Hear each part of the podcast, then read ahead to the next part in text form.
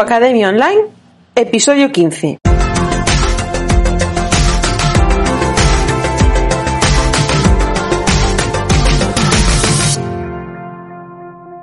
Bienvenida a Tu Academia Online, el podcast en el que hablaremos de cómo puedes vender y entregar tus infoproductos sin volverte loca con la parte técnica.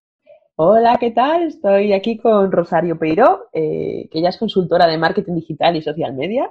Y bueno, nos va a hablar un poquito de cómo tiene ella montado todo su tinglado para darnos ideas a nosotras. Hola, ¿qué tal, Rosario? Cuéntanos un poquito a qué te dedicas. Hola, ¿qué tal, Jessica? Un placer. Pues mira, yo puse en marcha mi proyecto emprendedor hace ya cinco años, cinco años y medio. Y bueno, surgió un poco porque la verdad que yo soy una persona que he estado mucho tiempo trabajando para empresas ajenas en marketing y comunicación y también daba formación, así mis ratos libres y me, que me apetecía mucho hacer un poco las cosas a mi manera, ¿no? Había ido viendo pues eh, lo que son casos, clientes y veía ciertas cosas que eran necesarias pero que no podía ejecutar un poco por los términos de la empresa. Entonces pues quería hacer lo que son proyectos más personalizados, cuidar mucho el detalle, o sea, implementar las estrategias desde el principio, porque es lo que me daba cuenta que ocurría, que mucha gente se lanzaba a la piscina sin tener una base. Y a raíz de ahí, pues nada, eh, lo llevé a cabo en febrero del 2014 y empecé pues con lo que siempre he hecho, con lo que es eh, pues social media, marketing, copywriting también, lo que es la escritura para negocios y, y bueno, y también formación. La formación realmente siempre me ha encantado realmente fue como una demanda, porque había clientes que a lo mejor no necesitaban o no podían permitirse el hecho de, que se les gestionase las redes o querían aprender, al igual que emprendedores. Y nada, empecé con pequeños talleres, luego pues también empecé, también doy clases pues eso, en cursos y másters.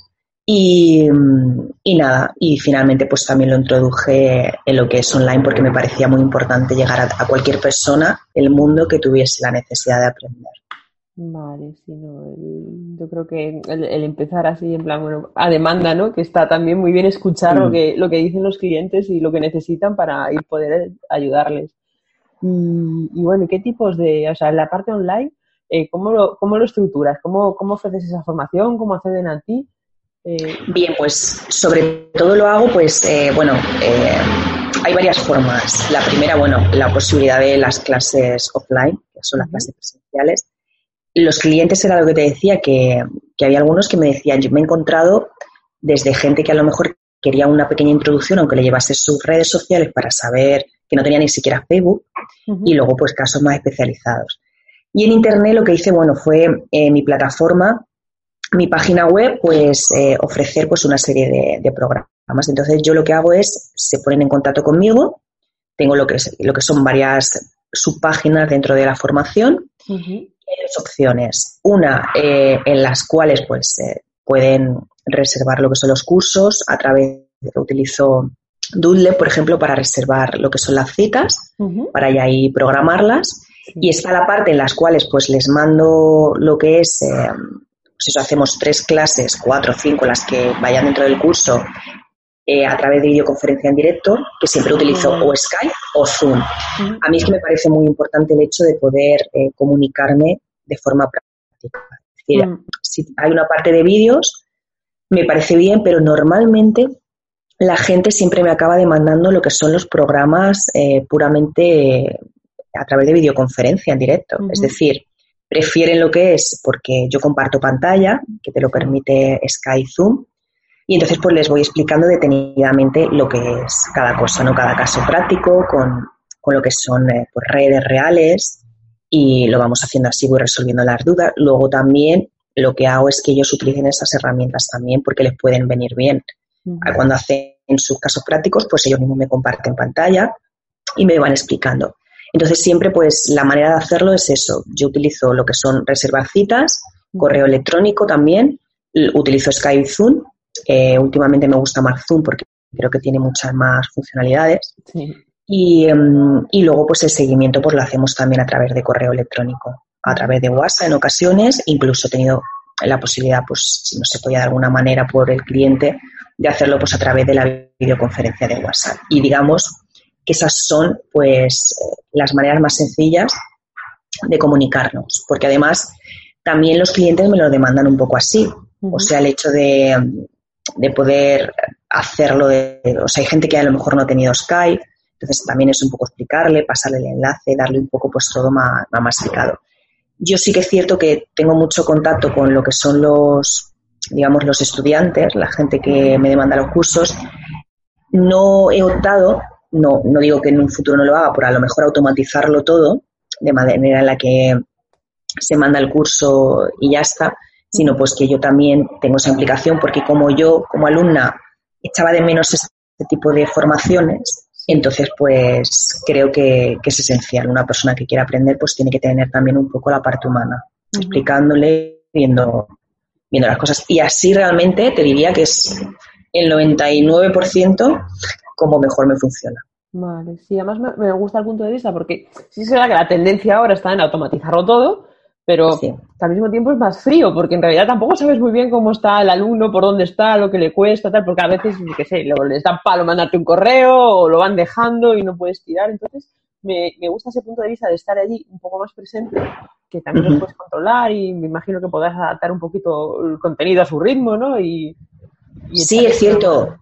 Está claro que la automatización, yo soy partidaria, que, que además te quita trabajo, te favorece otra serie de cosas, eh, también es bueno para ciertos alumnos que, digan, bueno, pues yo quiero esto, pero es que yo hubo un tiempo que la probé y realmente que no, no acababa, o sea, siempre me he enfocado más en esta técnica, es decir, sí que mando vídeos, sí que mando cosas y además lo tengo muy estructurado el método y al final la verdad que es como mejor le funciona a la gente porque me lo acaban diciendo, bueno, pues sí, estoy media hora viendo un vídeo, pues prefiero que media hora me expliques, interactuemos, mm. ¿no? y, también lo hagamos que como te comento, valoro la opción eh, de hacerlo en mi propia plataforma, incluso en otras que hay, eh, como por ejemplo Udemy, otra serie de plataformas que existen para este tipo de cosas. Eh, pero bueno, de momento, también por falta de tiempo de trabajo y demás, o sea, al contrario, por falta no, por trabajo. Por falta de tiempo, ¿no? por falta de tiempo general, pues he optado por esto, porque yo me puse fue, fue una serie de, de, cosas. Primero por mis experiencias previas mm. a la hora pues, de formarme y luego por lo que he visto a mis clientes, las demandas, incluso sus opiniones. Yo siempre valoro mucho para mejorar todo y al final, pues eso. Eh, y luego la posibilidad también de que así poder dar clase a cualquier persona del mundo. Yo doy clase a gente de Latinoamérica, gente de incluso de Suiza. Entonces, pues está muy bien porque es algo flexible que se puede llevar y bueno, pues tiene la parte de que incluso si tienes sus propias redes, pues tú puedes meterte, valorarlas y bueno, se hace muy ameno esta opción. Sí, aparte además tampoco necesitas una gran estructura porque al final tienes ahí, el, te gestionas por correo y luego tienes tú Skype para dar las clases y no tienes que tener ahí un gran desarrollo de estructura porque ¿cómo, tú llevas, cómo llevas la parte técnica? Hasta cuando montaste la web y todo esto, ¿cómo, cómo te peleaste ahí con esa parte? Pues a ver, eh, yo eh, odiaba la parte técnica, ¿vale? Pero cuando eres emprendedor, al final, eh, yo me gusta saber de todo, aunque luego delegue, que me parece muy importante esto hacerlo, pero sí que es cierto que aprendí también. Yo soy muy, muy soy un culo inquieto, me encanta aprender. Entonces me puse al día con WordPress, hice un curso, de hecho, he hecho web, me encanta mucho la parte creativa, no, no tanto la técnica, pero me parecía importante. Entonces, nada, empecé a implementar en mí las cosas que había aprendido, porque lo que no se puede hacer es ofrecer a alguien eh, pues un experimento. O sea, tú tienes que ofrecer lo mejor y a mí me parecía muy importante probar en mí cosas con mi formación. Y em, nada, bueno, la página la escribí yo porque evidentemente me dedico a eso. Y luego, pues la parte técnica, eh, casi toda la implementé yo. Conté con, un, con una persona con la que colaboro, un programador, para ciertas cosas pero bueno, al principio me desquiciaba. Era un poco porque yo también en la carrera de HTML, entonces bueno, había cosas que trabajé, o sea, que se podían hacer en WordPress, pero luego había que hacer ciertas cosas en HTML y era un poco como desesperante. Entonces, esa parte, eh, tuve una página muy sencilla. Yo empecé, fíjate, esa en wordpress.com, fue la primera que tuve. Luego ya al ver que todo crecía, en un poco decidí comprar lo que es mi dominio y bueno, pues ya mi plantilla y digamos que ahí ya me puse al día a tope con todo esto. Pero bueno, eh, en cierta manera yo suelo rehuir de la parte técnica, pero sí que la controlo y, y, si puedo delegarla lo hago. Hay cosas que me gustan mucho, pero bueno, yo la parte creativa es la que me, la que me enamora, la parte de la acción. Insisto, fuerte también es, está bien que, sí. explotes eso y dejes lo otro de lado. Me defiendo bastante bien, me defiendo bastante bien. No, es, no es santo de mi devoción, pero bueno. Mm. No, eso es importante, porque si también, si vas a delegarlo, sabes lo que delegas y te, lleva, te ayuda a controlar un poco esa parte. Mm. Ya sé que la, cómo es la persona, también, yo creo que es, eh, del, eh, pues las emprendedoras tenemos que tener un poco esto, o sea, el poder delegar, pero el poder saber un poco de todos los aspectos, yo creo que nos ayuda también a elegir a, a pues eso, a gente que sepa y gente que podamos decir, bueno, pues yo sé, controlo esto, pues sé que esa persona lo va a hacer bien y a mí me ayuda y además que aprender me encanta, por lo tanto, eh, incluso a veces si es más difícil, me gusta más porque es más reto, más complicado. Yo creo que a mí las cosas así difíciles, no sé por qué. Lo veo muy sencillo, digo mal, algo va a salir mal porque no todo es tan fácil, no, no todo es tan rápido como la gente se cree en Internet, ¿no? Que, que la gente monta los negocios y cree enseguida que es súper rápido todo y todo, no. Lleva tiempo, tú lo sabrás, sudor, sacrificio, lágrimas. Y yo pues, estoy un poco en contra del, del tema este gurusismo de, bueno, gana mil euros en dos días. No mm. existe eso. Ni la lotería. No, no, más, más. que entre que ganar la lotería es muy complicado. Exactamente. Antes creo que, que, sacaron una estadística que te podía caer un rayo antes que, pues, ganar la lotería. Seguramente. sí, al final hay que, hay que currarse. Lo que, el que dice que lo hace sin currárselo no, no, te está contando ahí. Incluso, exacto, incluso Jessica, con las automatizaciones, que yo he leído cosas como deja tu, tu web trabajar gratis, eh, no, deja tu web trabajar sola que te dará dinero. No, me parece erróneo hacer creer eso a la gente que empieza porque no es real no es real. Hay que, hay que, hay que. Sí, sí. Además, las automatizaciones, yo soy muy fan de las automatizaciones porque te permiten eh, hacer otras cosas, pero antes de automatizar algo hay que probarlo, hay que ver que funciona y de vez en cuando hay que estar pendiente porque la herramienta, no sé, le puede dar ahí un rato y dejar de funcionar y tienes automatización. Exacto. Puede fallar. Luego también, pues, yo creo que las automatizaciones también tienes que ir probando, testeando y luego pues mejorar cosas, como por ejemplo, yo trabajo mucho el tema de los embudos de conversión, entonces tiene la parte de, escribirlos y automatizarlos.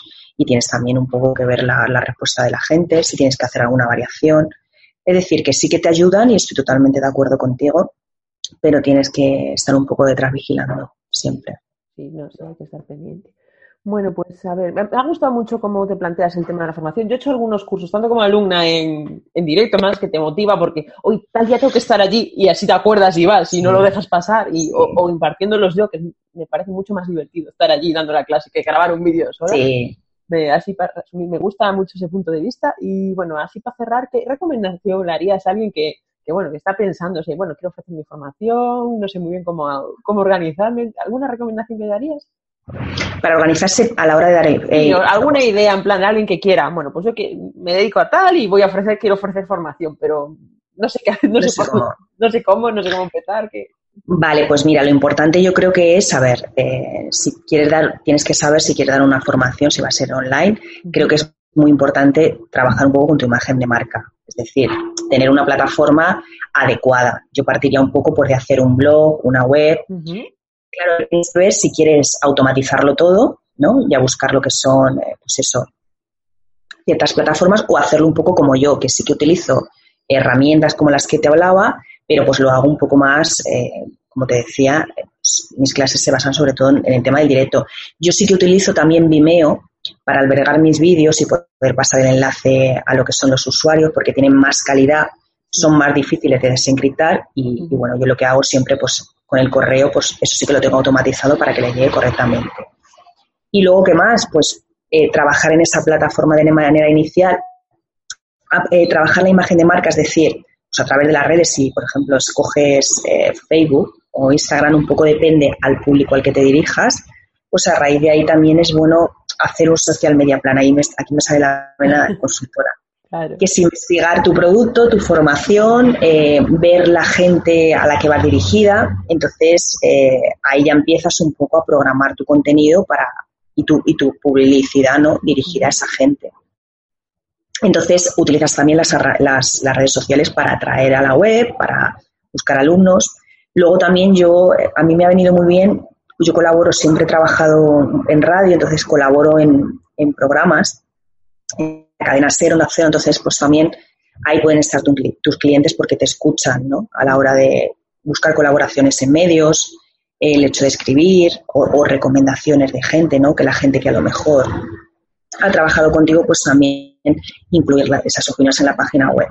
Entonces, es un proceso que no se trata de, de, hacerlo un jueves y empezar el lunes. Mm. Pero sí que es cierto eh, que yo lo haría así. Luego también, si quieres hacer cursos online, plataformas como Udemy, son plataformas que a lo mejor no tienes una gran ganancia con tus cursos automatizados, pero sí que es cierto pues que la gente pues te va conociendo. Entonces, yo digamos que, partiría de eso, pero si, tiene, si quieres ofrecerlas por Internet, al igual que si luego quieres hacerlo a nivel de empresa, pues tienes una plataforma donde hablar de tu experiencia, formación. No te estoy hablando de una super página web, no. O sea, sino de una página de quién eres, tus cursos, contacto, una buena home y a raíz de ahí ya, ya redirigirlo todo. Yo, esa es la estructura. Yo, yo lo he hecho con clientes y funciona y luego pues lo he implementado con, conmigo y luego ya depende si quieres automatizarlo todo o quieres un poco hacer un 50-50. Pero claro, tienes que trabajarlo bastante. Tú lo sabes. Sí, hay que trabajar mucho. Bueno, pues para que te encuentren estás en rosapr.es y bueno, ¿qué, qué, otros sitios más andas por ahí? Pues mira, estoy en rosapr.es, luego también tengo mi canal de YouTube, que tengo que ahora ya empiezo a subir más vídeos, que lo tenía ahí un poco dejadito, en, mi canal de iVox, donde ahí tengo pues varios programas y varios podcasts que hablo pues de lo que es marketing digital. Y bueno, pues también colaboro en, en Onda Cero, y en algunos medios, eh, como te decía, la SER, pues a través de algunas secciones. Y nada, y en mi página de Facebook, Rosa PR, en Instagram también me pueden ver, que ahí es un poco más personal. Y nada, pues cualquier persona que quiera comentarme cualquier cosa, pues se puede poner en contacto conmigo, por supuesto. Vale, genial. Pues muchas gracias por estar aquí este ratito con nosotros. Eh, el resto ya sabéis, dejar comentarios, reseñas, me gustas y todo este trabajo que, que, nos ayuda tanto y que hace que llegue a más gente. Y bueno, un besote, ¿vale? Chao. Muchas gracias.